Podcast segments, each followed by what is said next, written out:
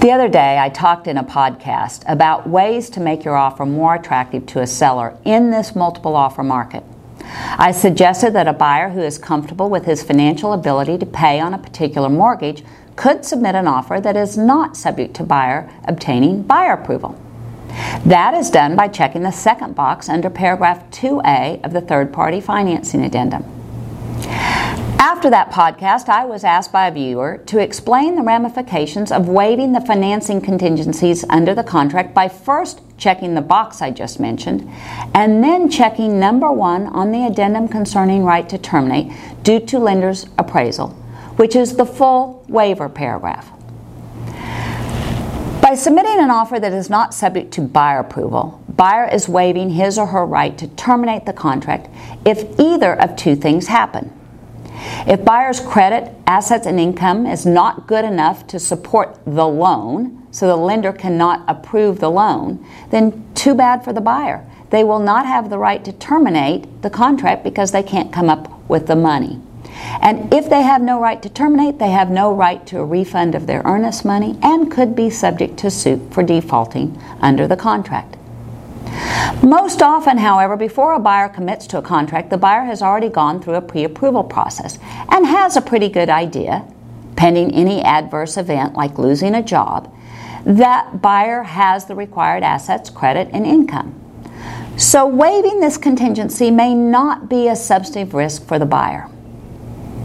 The second thing buyer waives by waiving buyer approval is buyer's contingency for obtaining the specific loan terms he or she wants. That is, the interest rate, term, and points charged on the loan. When buyer waives buyer approval, buyer is not protected if the interest rates go up significantly between the time buyer has contracted for the property and closing. This may be more of an unknown risk the buyer assumes by waiving this contingency. However, the buyer usually only gives himself 20 or 21 days to establish these terms anyway, and after those days, buyer waives that contingency. After the buyer approval period, the risk of inflated interest rates or points shifts to the buyer. Right now, we are not experiencing a really volatile market as to interest rates and points, so it may not be a problem for the buyer to assume that risk from the execution date of the contract by checking that second box on the third party financing addendum versus waiting 20 or 21 days from the effective date. As to the second part of the financing approval, where the property must satisfy the lender's underwriting requirements, many sellers in this market are requiring the addendum concerning right to terminate due to lender's appraisal and demanding that paragraph 1, the full waiver paragraph, be checked. The result and sometimes unintended consequence, because of misunderstanding of this waiver, is buyers waiving their right to a particular loan amount. That means if the lender cannot give buyer the particular loan amount provided for in the contract because of a low appraisal, the buyer will pay cash to make up any difference. If the buyer has unlimited cash, then that works. What the buyer is not waiving, however, under that uh, paragraph is buyer's right to terminate if other property conditions for satisfying the lender's underwriting requirements are not met. For example, property condition or insurability. Having said that in my recent podcast, I suggested that trying to terminate a contract because the property is uninsurable is tenuous. I submit all properties are insurable at a price. For example, if the property needs a new roof, it can still be insured.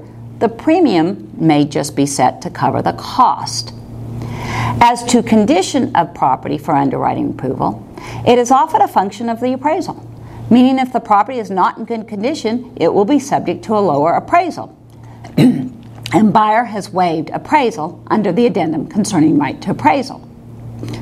In reality, when a buyer waives their right to terminate based on loan amount, he or she is waiving their financing condition based on property approval. The unintended consequence of a buyer who submits an offer without a buyer approval contingency and waiving appraisal is that buyer is basically writing an all cash contract. When a buyer writes an all cash contract, if closing does not occur because buyer cannot come up with the money to pay the seller for whatever reason, buyer is in default, subject to all the remedies seller has.